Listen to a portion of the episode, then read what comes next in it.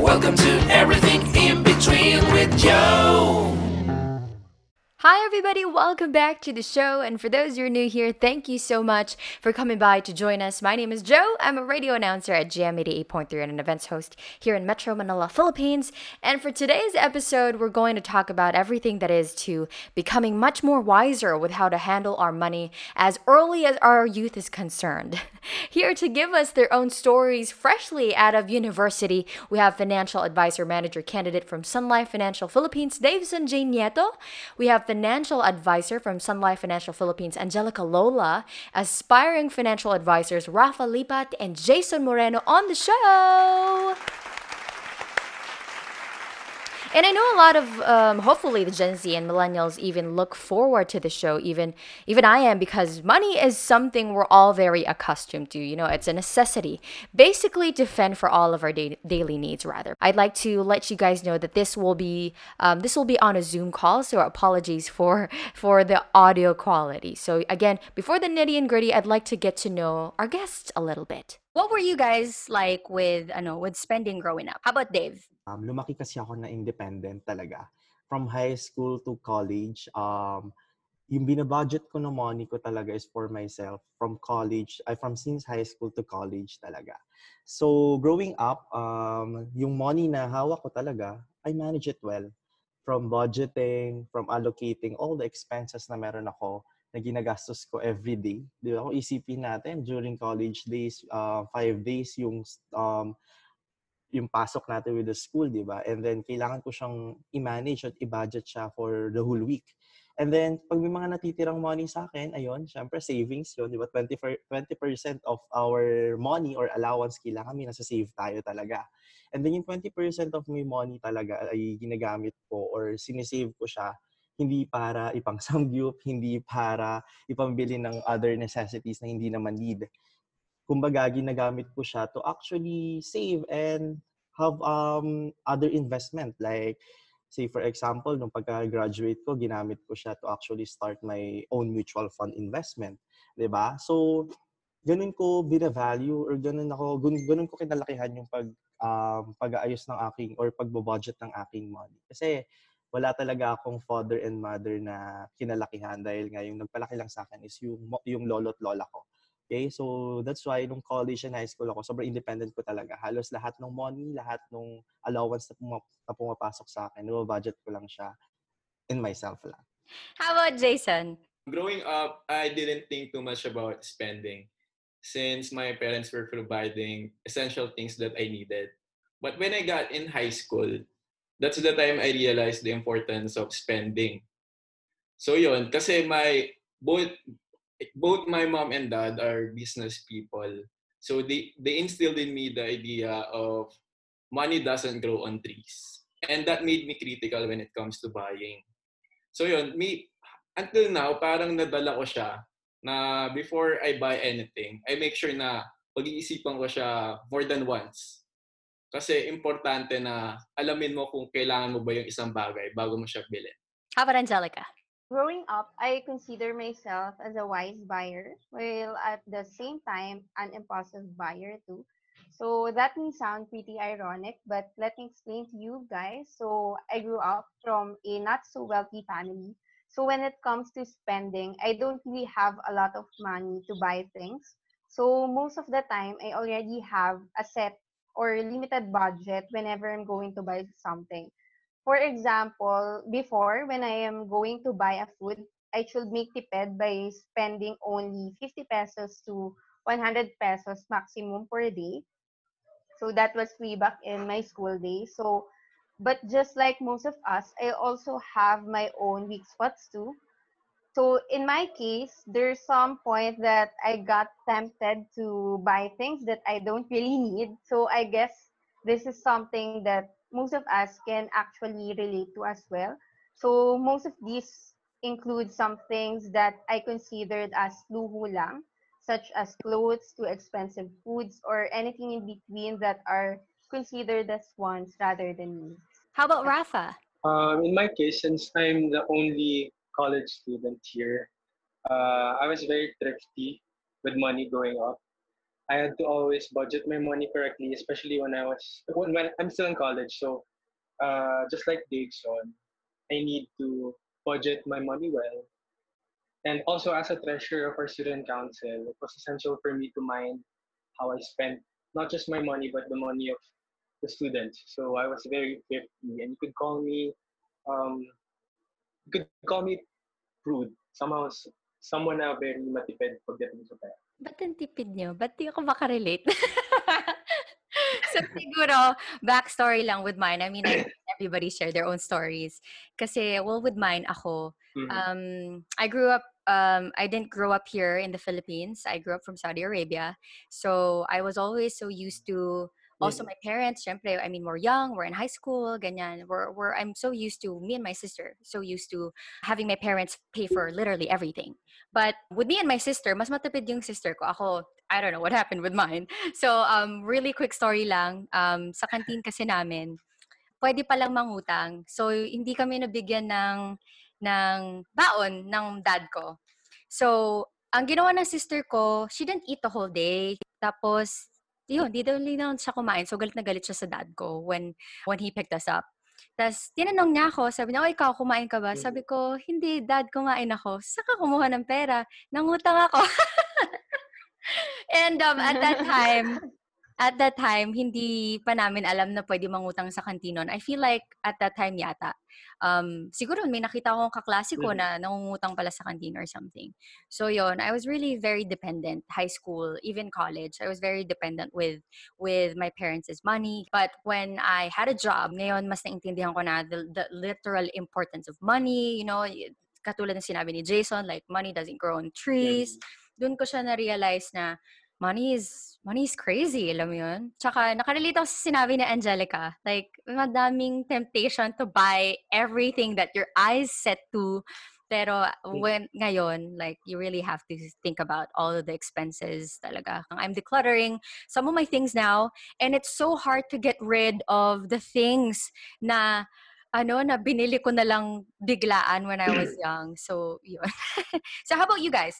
What's was there a role model at home that made you become more aware of your purchases? How about Jason? malaki yung influence sa akin ng family ko when it comes to uh, buying or purchasing something. Pero aside from family, friends talaga. Luckily, uh, the friends I surround myself with are very practical, particularly my high school friends. Sobrang low maintenance nila na parang, ewan ko, ganun ata talaga, parang na-attract mo yung uh, mga tao na kaparehas mo.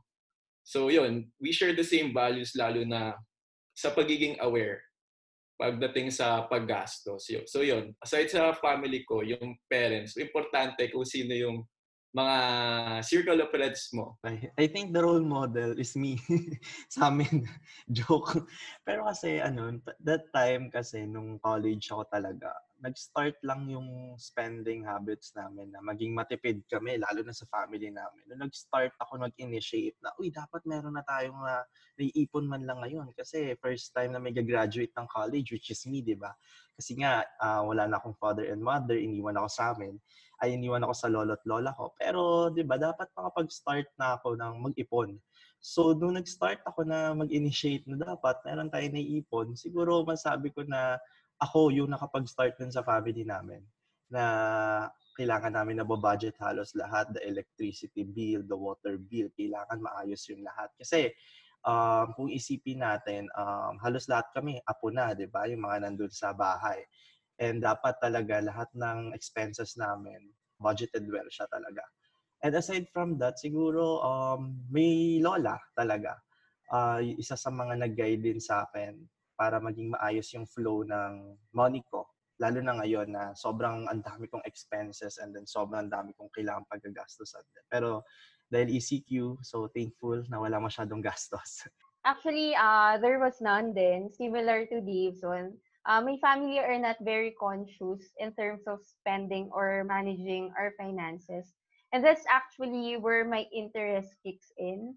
It's like saying to myself that, aha, let me uh, expose this family to financial planning because I want to have our family a better future as well.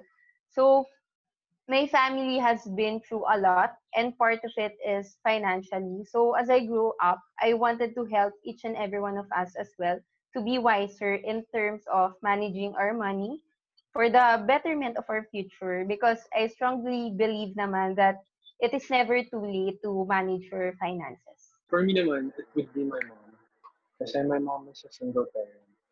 Uh, I lost my dad when I was 10. That's around 12 years ago when I was grade 5. So, ever since then, um, natuto na kami kung paano mag-budget wisely. And as what I've mentioned din kanina, being also a treasurer, I also look up to the previous treasurers na nag-serve sa council namin to see them as role model kung paano, paano gumastos well when it comes to budget, when it comes to expenses. I know that you guys worked closely together during college. I think I got that from Dave. And um, did you ever feel like like one of the other would eventually become or take the path of becoming a financial advisor? Like sino na una dito? Ako. Dave. Dave Yes, po. ako. So did you guys feel like meron ba kayo like in college you guys see each other, you guys talk ganyan, tapos parang No. biglang wala. Wala, Wala. wala talaga. hindi, hindi, hindi ko nga alam na may ganong trabaho eh. Kasi I'm, I'm, Yeah, same. sila yung magkaka...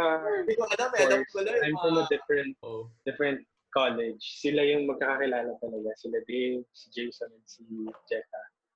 I'm studying political science. They're marketing, marketing, marketing majors. So, pili ko sa kanila talaga kung sino yung maunang financial advice. Actually, kami ni Jason and Jeka, ah, magka-classmate talaga kami. Marketing major kami in UST and then Rafa kasi from student council. And then treasurer pa si Rafa, di ba? So, um, super nakakatuwa lang kasi nag, ano kami, nagkaroon kami ng connection and relationship ngayon dito sa work namin ngayon, which is yung pagiging financial advisor. Pero nag-start talaga sa akin. oh, and then, super nakakatuwa na, super interested din naman sila sa ganitong job na meron tayo. Tama si Jason, hindi naman namin in-expect na may ganito palang trabaho na pagiging financial advisor. Kasi, di ba, um, ang pinakaalam lang natin, mga common na work, di ba, right after more um, graduation, yung pinaka-lalandingan lang talaga natin is more on corporate. Pero yung pagiging financial advisor, hindi talaga sumagi sa isipan ko, ako as individual, personally, lalo na rin sa kanila, na may ganito palang trabaho, di ba, na super mag magkakaroon kami ng good opportunity and growth with this career. Ikaw pala pa si Muno, Dave. Nga. And I also might have mentioned to Dave and what it was like handling his thesis during his last years in college. We talked on Messenger. Because to some of us, freshly out of college, defending your thesis in front of your professors is a deal breaker. For for us, it's a, a symbol of success. And for those um, for those who are listening, Dave and Jason um, actually worked closely together during their senior year on this. Can you tell us briefly what what this was about and was it somehow close to or related to becoming a financial advisor? Actually, our thesis is about pharmaceutical marketing. So, not related talaga sa pagiging financial advisor. Diba? Isipin natin, sobrang layo from pharmaceutical marketing aspect being a financial advisor. So, wala talagang relation. Yung pag yung thesis namin sa career na tinitake namin or yung job namin na meron kami ngayon. Kasi sobrang nakakatuwa lang before kasi uh, the thesis kasi is all about innovation it's all about how you defend a marketing management or marketing plan thesis in front of the thesis panelist, di ba? And ayun nga, sabi nga namin kanina na hindi namin in-expect na may ganito palang trabaho, di ba? Pero ang maganda dun kasi, during the thesis part of our, yon yung nangyayari before, yung mga challenges na kinaharap namin yan ni Jason, nagagamit namin siya ngayon. Lalo na ako, yung mga learnings ko from that thesis, di ba? Na nag-best thesis pa kami ni Jason. Kasi sobrang ano talaga yon challenging talaga yung time na yon Kasi kung iisipin mo, Joe, na-scrap pa yung first thesis namin. Yes. Na-scrap yon na super akala namin pwede ng panlaban sa best thesis, pero na-scrap yon Pero syempre kami nila Jason, hindi kami tumigil. Hindi nawala yung mindset namin na hindi, kailangan tuloy-tuloy lang tayo and kailangan matapos natin to with flying colors nga, ganon. So, by the end, ayan, nakuha pa rin namin, kahit na-scrap yung thesis namin ni Jason, nakuha pa rin namin yung pagiging best thesis pagdating sa dulo. So, nakakatuwa sa amin na yung mga challenges na kinaharap namin na yon kahit na sobrang layo for being a financial advisor, nagagamit namin siya ngayon. Kamusta naman nakatrabaho si si Daveson, Jason? Inisip ko actually kung ano ba yung ah, kung ano ba yung pwede kong i-relate sa thesis namin sa pagiging financial advisor. And I think pwede siyang i-relate pagdating kasi sa paggawa ng marketing plan. You have to know your market or kailangan mo malaman yung demographics kung para kanino mo i ah, I mean ipoposition yung produkto. So I think nakatulong din siya. Kasi like for example si Dave, kasi may tinatawag na parang probing. Dapat alam mo kung sino yung alokan mo or kung sino yung sa tingin mong fit para sa insurance or sa investment na in-offer mo. So nakatulong siya na mas ma-filter kung sino ba yung right candidate para sa in-offer namin as financial advisor. Kasi Daveson as thesis mate, okay siya. Kasi hindi siya nagkakram. Talagang he make sure na malayo pa yung deadline. Medyo OA na ngayon ko lang sasabihin, Dave. De, joke lang. Talagang gusto niya, ang aga, gusto niya tapos agad. Pero good thing, good thing naman sa ganong klaseng character is at least kapag natapos ka, you still have time to to check or to assess your inputs, 'di ba? Kasi kapag may mali, malalaman mo kung ano yung kailangan mong baguhin and mas may improve pa yung paper mo. Which is true naman na kailangan talaga Wow. before the deadline. Kailangan talaga maayos lahat and organize. Siguro, ayun nga, uh, being the, ano kasi, thesis mate talaga, super organized ko talaga when it comes to thesis and monitored talaga lahat yan. Which is, ayun din yung nakuha rin nila Jason na, kaya super, ano kami, I mean, the connection, the coordination actually, the coordination of our team talaga. Um, super isa sa mga commendable for us. Kasi kahit na na-scrap kami, na, na super depressed na nga kami noon that time. Kasi parang halos magsisimula kami sa simula, di ba? Pero nakayanan namin because of that um, challenge or struggle na meron, na nabigay sa amin na na-scrap yun. And then by that time, the coordination and then yung relationship namin na nabuo, syempre, tuloy-tuloy talaga. Naalala ko lang, Dave, ah, na nung time nung na-scrap yung first ah, proposal natin, sabi ko talaga, ilaban natin to, Dave. Gusto ko Yes, nang oo. graduate. Ayaw ko na mapagod. Parang, pero sabi ko, sige, wala eh. Na-scrap talaga. So, kailangan natin mag-start from ground up again.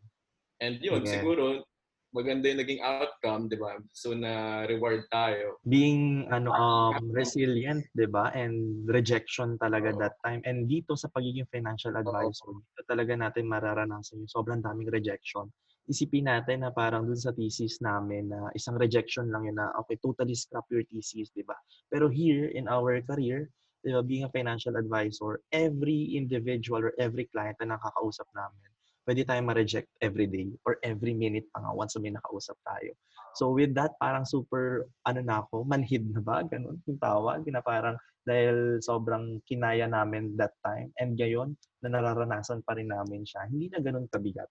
Kasi super, na, nalagpasan na namin yung challenges na yun. And ngayon, sa pagiging financial advisor namin, I think um, super kaya na namin nalagpasan yung mga ganong kind of rejections. Oh, I really commend you guys for that. Kasi syempre, ang sakit no na. Like, pag na na-scrap yung thesis mo, that's no joke. Really, there, that's no Yes. joke.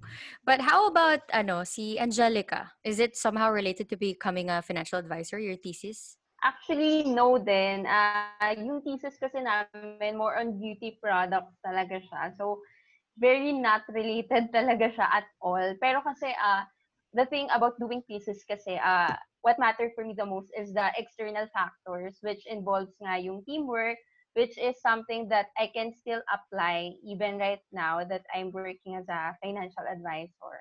So, ayun nga, um, when it comes to this career kasi, you need to work then with others. So yung teamwork is very important and then you have to follow uh, each and every one of you have uh, communication to each other para rin for a better outcome, not only for yourself, but also to your unit or to your group. In my case naman, ako natin may pinakamalayong topic pagdating sa pagiging financial advisor since Paul Sai.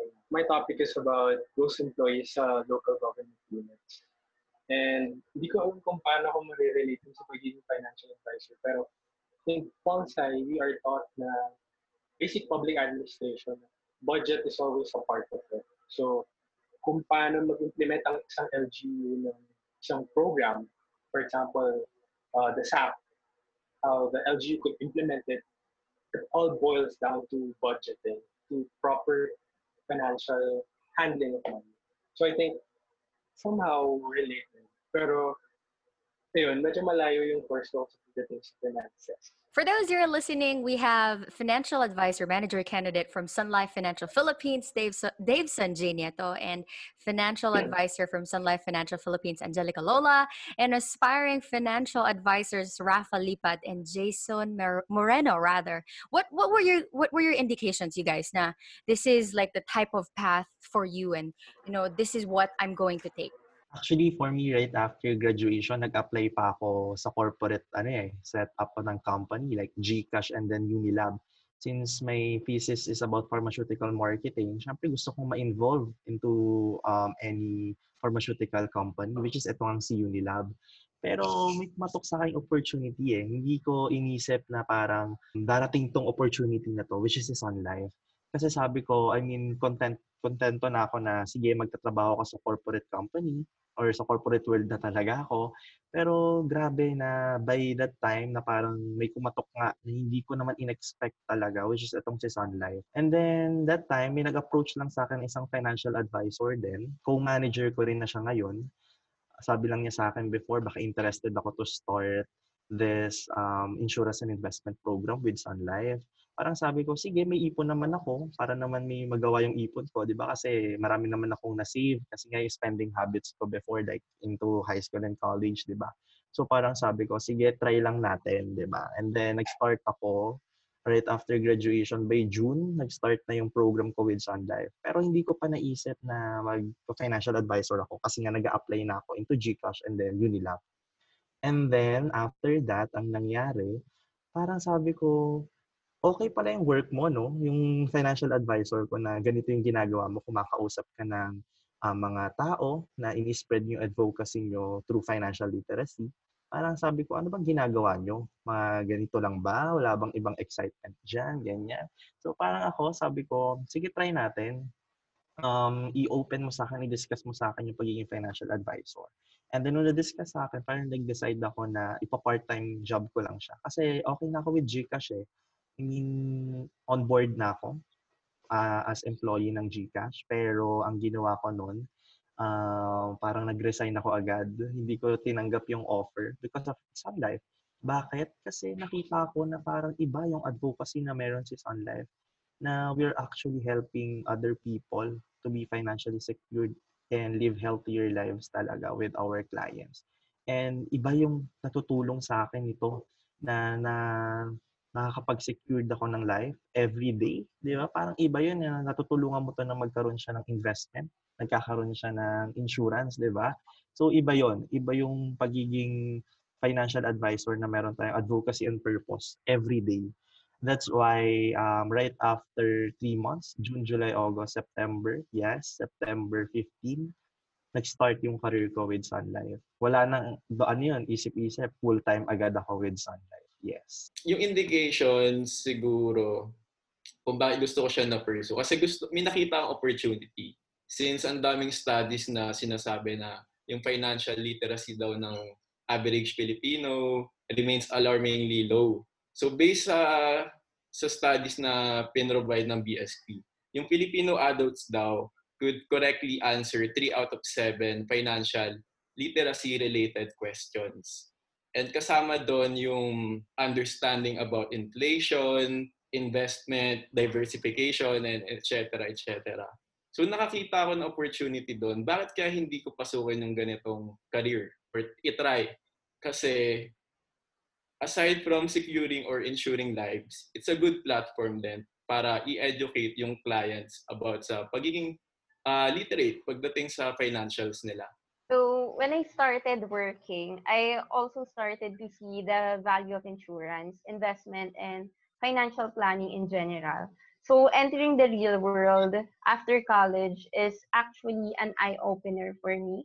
Uh, I remember this conversation I had with my colleague where we both agreed that uh, saving at this very young age is very much needed because especially for us that we are just starting our career uh so uh what why I wanted to join Sun Life kasi is I want to have a part-time job where I can help other people as well. Uh it's a good platform talaga no as mentioned by Jason then that uh you educate others especially here in the Philippines. Uh there was also this study rin nga na in in other countries, uh, insurance talaga, laging meron agad sila. While here in the Philippines, some of us are very hesitant pa because we didn't know pa the value of it. So I want to be one of those uh, young generations then that can educate others then by being their lifetime financial advisor. Indication should be, kasi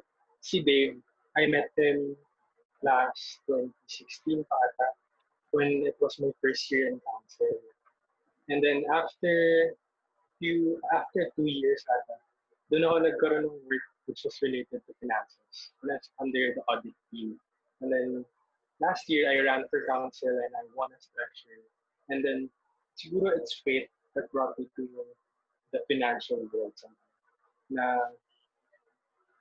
I never intended to be a treasurer and I also didn't intend to be financial advisor first. But it, it was fate which brought us closer. Kasi si Dave, lalo si Dave, worked really hard last year during elections. And I saw how happy he was dating sa work niya kasi we were also roommates last year. So yun, yun siguro yung somehow um, sign from above na this could be your future career. I super agree with everything that you guys said. Lalo na yung, um, yeah, this is a great platform and the Philippines having a very low uh, financial literacy about it. Kasi even I, when I was in college, I didn't know yung mga ganyan, investing, you know, you should really save up for the future and everything else. Feeling ko the, the best way, well, at least for me, is to start on your 20s talaga eh, no? But I'm I'm more um I'm more curious with you guys kung paano na what inspired you guys to fully pursue this career? Like did it come from your friends or your family? Can you talk about that one? How about Daveson? Starting with this career talaga, super hirap maghanap ng motivation. Why? Number one, hindi nga natin alam tong work na to. eh. Hindi natin alam na may ganito palang job like financial advisor. So, ang connotation kasi kapag ka financial advisor ka, parang ano ba yan, ahente ka lang, di ba? Magbebenta ka lang naman ng insurance at investment, di ba? So, mahirap sa simula na magkaroon ng motivation, lalo na kung ganoon yung naririnig mo with your environment. Pero ako kasi, um, super taas ng adversity quotient ko. What do we mean by adversity quotient? Na in any problems na meron tayo na kinakaharap ngayon, pinipili pa rin natin makapag-focus on our work because of our dreams and our goals na kailangan natin i-achieve. Okay? So, ang ginawa ko that time, parang sabi ko, sige, okay lang. Kasi ang una talagang parang hindi maniniwala sa atin is yung family pa natin. Tama.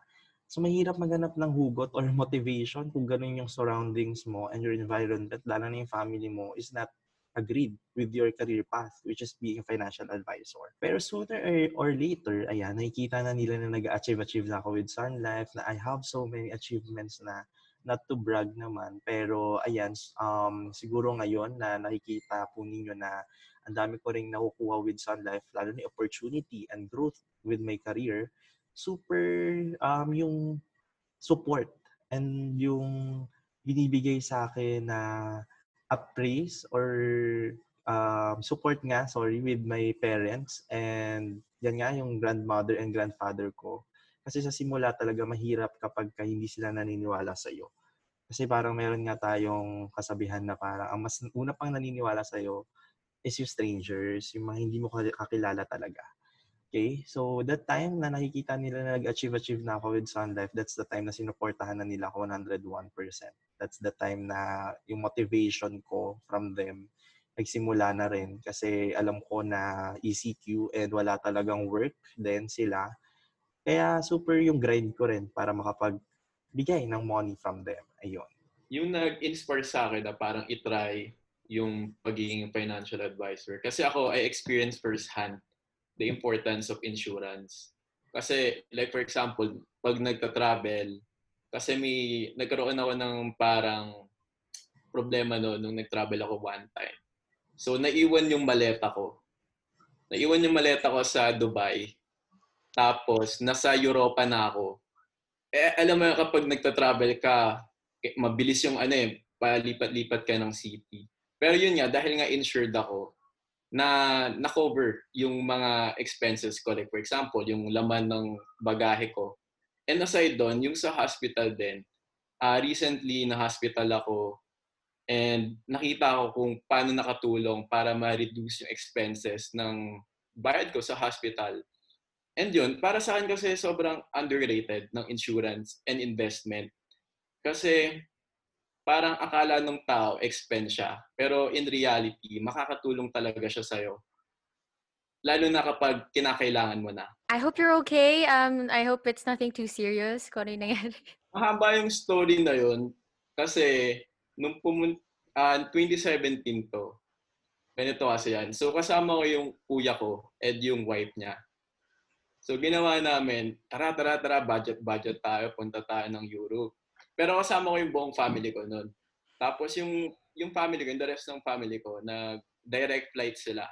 Kumbaga, from Manila to Dubai and then Dubai to Madrid. Pero kami, ang dami naming dinaanan. So, alam ko na eh, nung nasa Pilipinas ako, mukhang maiiwan ko talaga yung bagahe ko. Pero I'm in good faith ah. Alam ko, hindi ko naman ina-expect na mangyayari yon And hindi ko alam kung magkano ibibigay sa akin no insurance. So yun, nung pagdating ko nga nung Madrid, wala yung bagahe ko. Tapos nagstay lang kami ng two days doon, lumipat agad kami sa ibang country. Wala, hinahabol ako ng bagahe ko. Eh, ayun, eh counted yun kapag insured ka, nako-cover kung ilang oras yung nawawala sa'yo. Tapos parang nag-accumulate yung money na ibibigay sa'yo, ibibigay sa'yo ng insurance company. So, doon ko naisip, grabe sobrang laking tulong pala nun. Kasi may mga bagay ako doon na nasa bagahe ko na kailangan ko talaga. And luckily na na-cover naman ng insurance company na kinuha ko nung nasa Pilipinas ako. So, okay siya talaga. So, marirecommend ko talaga. Well, aside from Sun Life ah, and yung ibang company na nagpo-provide na insurance, sobrang underrated na insurance. Kailangan lahat talaga ng tao. Kahit ako, eh, something that I overlook, especially when I also travel, I have to ask Oo. pa my parents na, kailangan ba ba ito insurance na to? Dagdag lang itong gastos. you know? Talaga. Diba? But how about the others? How about you, Rafa? What inspired you to fully pursue this career? Number one would be friends. Kasi uh, the first time I went to Sun Life's office at Pasay, almost, like, nung first time ko doon, almost 10 or 15 people are from UST. Doon mo makikita, like, also with Dave Son, since I'm really close with him, makikita mo kay Dave na he is really happy with this job, this advocacy. Kasi you're not only helping yourself and your family, you're also helping a lot of people. Seeing how happy they are when it comes to fulfilling their career, doon ako na pa eureka moment. We pwede pa to. Friends. Friends would be a big, huge factor when it comes to my decision to, put, to continue this career. And actually, for my case kasi, ah, it is actually si Daveson talaga.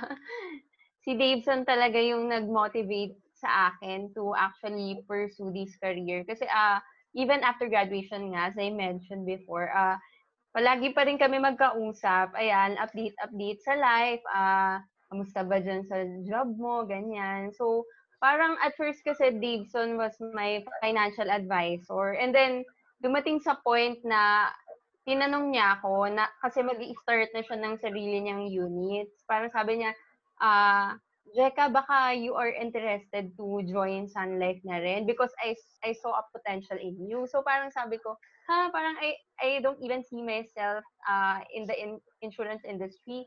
But then napaisip din ako, ah, actually at that time kasi I'm not looking for a part-time job na talaga because I want to focus only on ones. Pero sabi ko, parang sayang naman because during weekends naman, wala naman din akong ginagawa. So parang iisip ko lang din, why not try something new na parang hindi, wala namang mawawala sa akin because uh, being a financial advisor kasi time flexible siya. So that's actually one of the advantage then. Uh, so you don't have to work eight hours a day or uh, go to the office every day. So parang uh, I see the value of it. And also, when I consulted to my family as well, uh, parang very open-minded din naman sila for me to do this. Para kasi uh, it also help us din na parang I can educate them as well na uh, paano nga ba mag-invest, paano nga ba mag, maging insured, uh, how can I plan for my future. So, ayun, uh, very open-minded din yung family ko in terms of insurance and investment. So that's actually one of the most important thing for me then. Uh, Siyempre, you need a support system when you are going through a career path talaga that is something very new to you. So, uh, my friends and my family are the top most influence me in going through with this. But then again, uh, everything was going fine, and I'm happy that I'm part of it. Thank you, Daveson, for actually pushing me to do this. Uh, I'm very happy rin kasi talaga. Uh, uh, ang fulfilling kasi talaga when you are closing a client, iba talaga yung fulfillment na nagagawa. Kasi parang uh, it's a lifetime partnership na talaga na yung binibuild mo with the client that you have. It's a lifetime na talaga. Something that you and the client will treasure forever. So, how about you guys? Do you think us being on quarantine has helped with becoming more wiser with handling with money? I think for me, super ganda ng ECQ. Don't quote, quote me ah, pero for me, super nakatulong sa akin itong ECQ na to to actually regenerate, number one. And also, to have a peace of mind when it comes on my expenses, lalo na. Kasi ngayong nasa bahay lang tayo, di ba, since work from home lang tayo, um, we have a lot of time to actually manage our time, also the money, and um, yung paglabas-labas natin, di ba? Sobrang nakatulong talaga tong ECQ. Okay? Number one sa akin, um, when it comes to ECQ, uh, nakatulong siya dahil hindi na tayo lumalabas para makapag-meet sa client. Less transportation, di ba? Less yung time natin mag-intay ng client sa coffee shop. Di ba? Dahil work from home na lang tayo, kahit bagong gising, kaharap ka sa mga client mo, syempre maayos naman, di ba? At least hindi na nasasayang yung time. And also yung money na gagastusin mo for transportation, for food, di ba? Hindi na ganun kalaki. And also yung um, yung money ko for the week, sobrang dami pang natitira. Kaya nakaka-budget, nababudget ko talaga siya for the whole week and may, nat- may nasa-save pa ako for the investment. 'di ba? Kasi wala na tayong masyadong ginagastos ngayon lalo na sarado rin naman yung mga samgyup. so, yun lang na talaga yung favorite kong kainan before na hindi pa nag hindi pa nag-ECQ. So, ang dami natitirang money, kailangan lang natin siyang i-budget and kailangan lang natin siyang gamitin sa tamang paraan. 'Di ba? We have a lot of avenue para makapag start ng tamang habit with our money. Number one, budgeting. Secondly, investment. Thirdly, siguro yung ano natin, yung mga nasa-save natin ng money from our work. Lalo na kung full-time tayo, di ba? Madami tayong pwedeng gawin, lalo na ngayon, online businesses, di ba? Are arising. Di ba? So, super nakakatuwa tong ECQ na hindi negative yung thinking natin with it, but pwede natin siyang gawin na into positive way. Sa akin naman, yung I think yung quarantine or yung pandemic na nangyayari sa atin, nakatulong siya. It's I think it's a good lesson for everyone na mas maging wiser tayo pagdating sa handling ng money natin. Kasi, 'di ba, yung unemployment rate ngayon sa Pilipinas sobrang taas. I mean, million of Filipinos lo- lost their jobs. And nakakalungkot 'yon, 'di ba? And dahil nga sa ganong klaseng uh, effect nung pandemic, alam ko na naging parang nagbukas siya sa isip natin na kailangan natin i-handle talaga yung money natin ng tama sa tamang paraan. And yung yung mga ibang bagay like for example, yung pagsasambyup or yung mga sa pamilti, baka mamaya minsan or baka hindi naman talaga natin siya gusto or baka nadadala lang tayo kasi yun yung binibili ng ibang tao. Pero in reality, kapag inipon mo na inipon yung mga bagay na hindi mo naman kailangan, makakatulong sa'yo yun. Lalo na sa pagsubok ng pandemya ngayon, di ba? Hindi ako tinamaan sa milk tea. Sa samgyup lang. For me, definitely yes talaga. Ah, COVID-19 for me literally changed everything talaga. This is backed na by the study of Nielsen. So there is actually a renewed consumer mindset among Filipinos. Uh, if you can see the landscape of the Philippine market right now, uh, you can see that most of the people are going back to basic or going back to the essential. So most of the purchases that they are doing right now are for foods, ayan, so uh, mga necessities. So not too much on the luxury material. So as as you can see then or as you can observe, uh, some of the luxurious brands nga are already suffering right now because of the renewed consumer mindset nga as mentioned, most of the families then right now, they are focusing more their spending for their families rather than themselves. So people then right now are seeing the value na rin of insurance with investment. Every time na magka-client din ako, I can relate then with this. Most of them, minsan tatanungin ka na, covered ba ng insurance nyo si itong COVID nga? Uh, usually, yan din yung question eh kagaya kanina, I just went to the bank and then galing ako sa BPI and then na uh, there was this guy kasi na nalaman niya na I'm working in Sun Life. So he asked me, uh, covered ba ng Sun Life si COVID-19? And then I said yes. Parang sabi niya, I'm interested actually. So I'm surprised din kasi parang Filipinos na pala right now are being open-minded because of this situation. So parang it's very evident that this pandemic is actually changing the way we think in terms of our money and in terms of having an investment or insurance as well. How about you, Rafa? Do you think us being on quarantine has helped with becoming more wiser with handling money? Definitely, because um, with everything happening right now, it's a once in a lifetime scenario quality. Everything happening during this COVID pandemic, it's somehow for us, it's an opportunity to take a step back and to look at the bigger picture. Because for me, I'm graduating, so Looking for job opportunities then.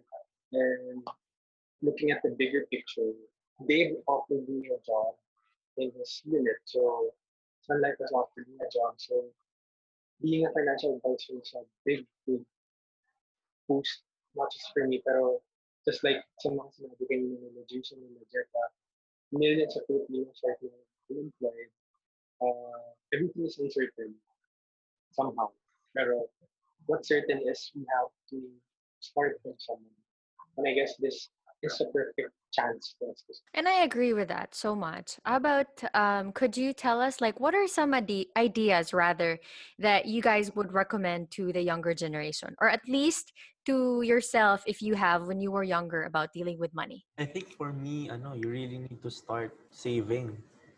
Diba? Your money as much as possible kahit na mga nasa elementary ka pa lang, high school or college, diba? Kailangan meron na rin tayo ngayon pa lang na ipon. Diba? Kasi ang hirap, hindi natin inaasahan yung ganitong scenario which is pandemic or ECQ, diba? Na halos lahat nag-stop. Diba? Kahit yung buong mundo nga nag-stop, eh nahihirapan tayo paano tayo maghahanap ng money.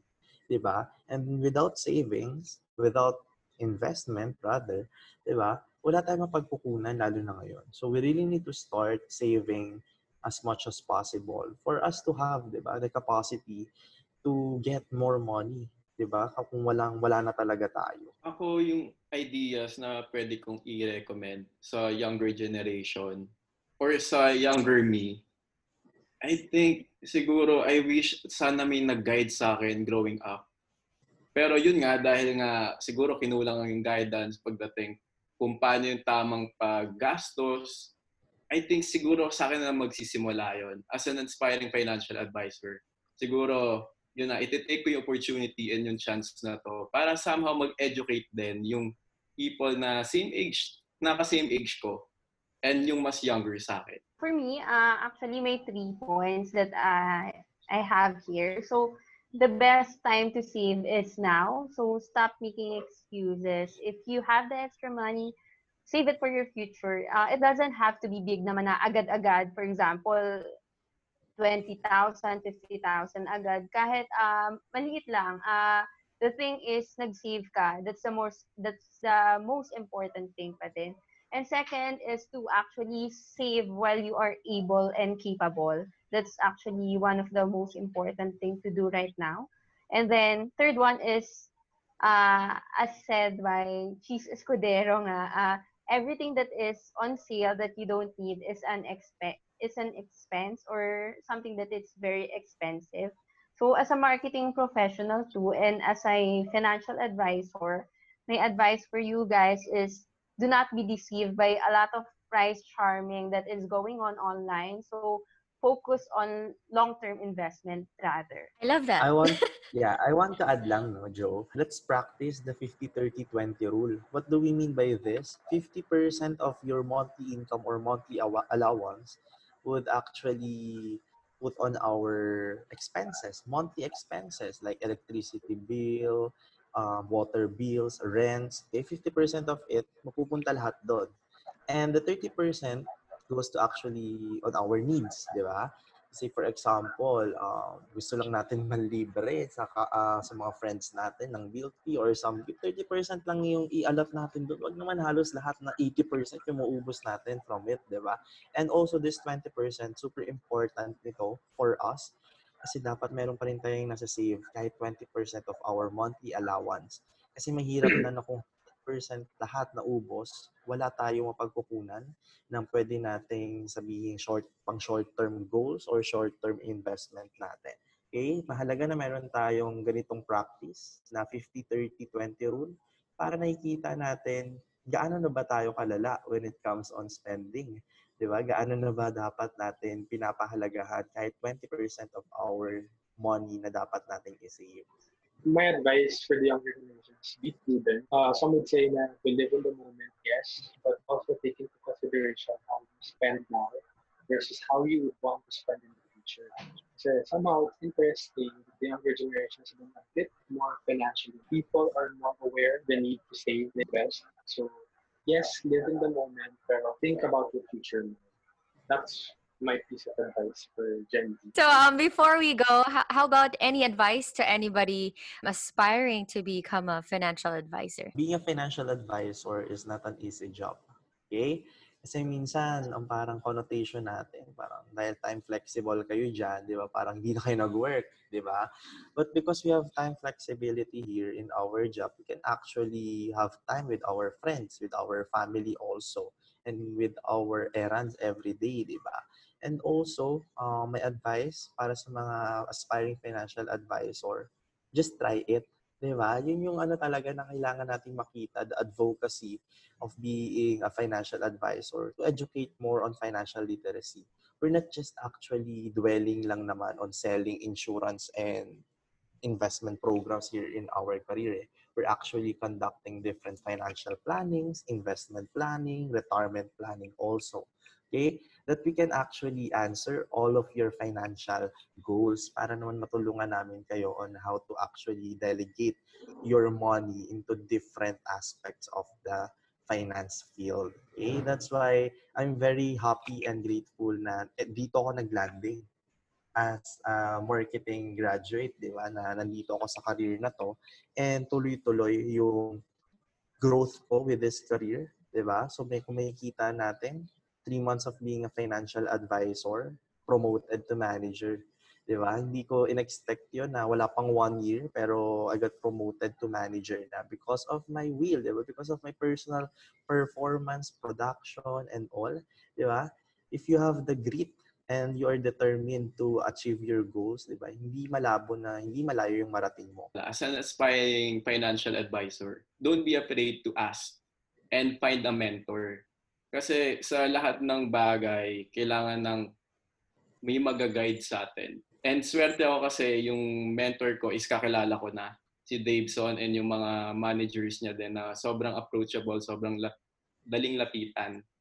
And sobrang galing lang talaga nila lahat. Kasi ang babata nila. To anyone who is aspiring to become a financial advisor, if you are having second thoughts, just like me before, uh, whether to continue or not, let that be your sign to actually proceed and embrace the unknown.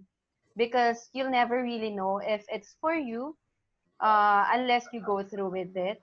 So just do everything with so much passion and love and care for your clients. Uh, but remember to also enjoy the process and enjoy how you secured others' lives. So believe me, it's not just about the income that you'll make, but also the lessons and the connections you'll make along the way that will be your actual trophy for it. To all aspiring financial advisors, keep your hopes up and your goals bigger than your fears.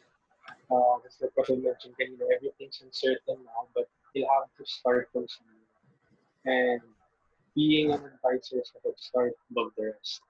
It's both an excellent career and an advocacy. So, yeah, just keep your goals. Thank you so much, you guys, for coming over on the show as in. Like, it, it warms the heart. Lalo na, especially to our Gen Z and the millennials out there now, you know, still struggling to handle their financials. You know, if you're still thinking about that samgyup, as Daveson and Jason said, and their, your milk tea, think about it. Think about it. so yun, um, thank you again, Dave, so Jason, Angelica, and Rafa for coming by here on the show. Meron pa ba kayong gusto sabihin before we go? Thank you, Joe. Thank you, Thank you, thank Joe. Thank, you so much for inviting us. Actually, I want to commend um these advisors lang talaga of mine, which is Jason, Jeka, and Rafa.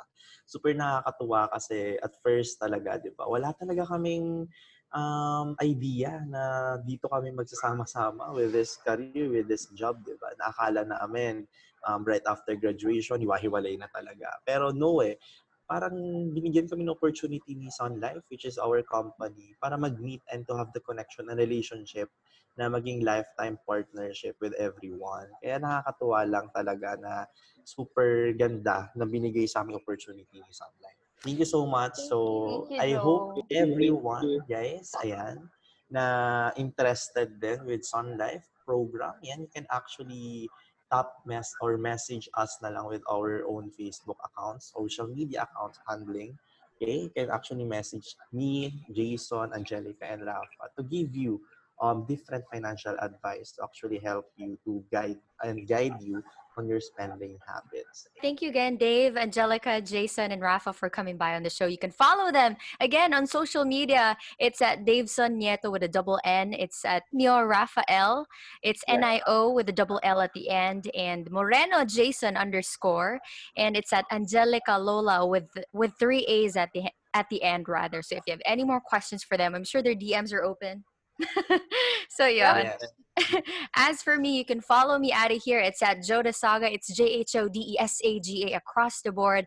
And yeah, maraming salamat sa lahat ng nakinig sa episode na to. Sana may natutunan kayo. And uh, as always, uh, hear, hear you guys again on the next episode. Peace and love, you guys. Bye!